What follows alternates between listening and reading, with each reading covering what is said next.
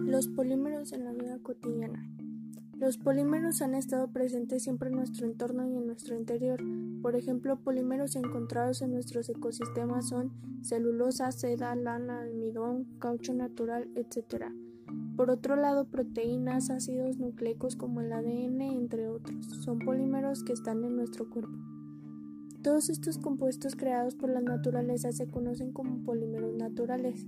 A lo largo de los años, la inminente evolución en el desarrollo de nuevos materiales para satisfacer las necesidades de diversos campos de aplicación ha ocasionado que se produzcan polímeros sintéticos, es decir, polímeros hechos por el hombre en un laboratorio, que posteriormente se han utilizado en aplicaciones tan sencillas como la elaboración de un vaso o en aplicaciones tan complejas como la ingeniería de tejidos en humano. La gran flexibilidad de los polímeros para su uso en tan diversas aplicaciones es debida a parámetros que pueden modificarse durante la síntesis del polímero.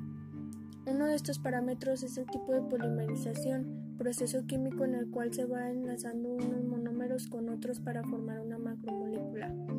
Este parámetro controla qué tan larga o corta es la cadena de una macromolécula y esto se ve reflejado en el valor del peso molecular del polímero lo que a su vez afecta directamente las propiedades finales del material obtenido. Otro parámetro es la composición química, pues dependiendo de los componentes químicos presentes en la estructura molecular, propiedades específicas y características son otorgadas a cada macromolécula.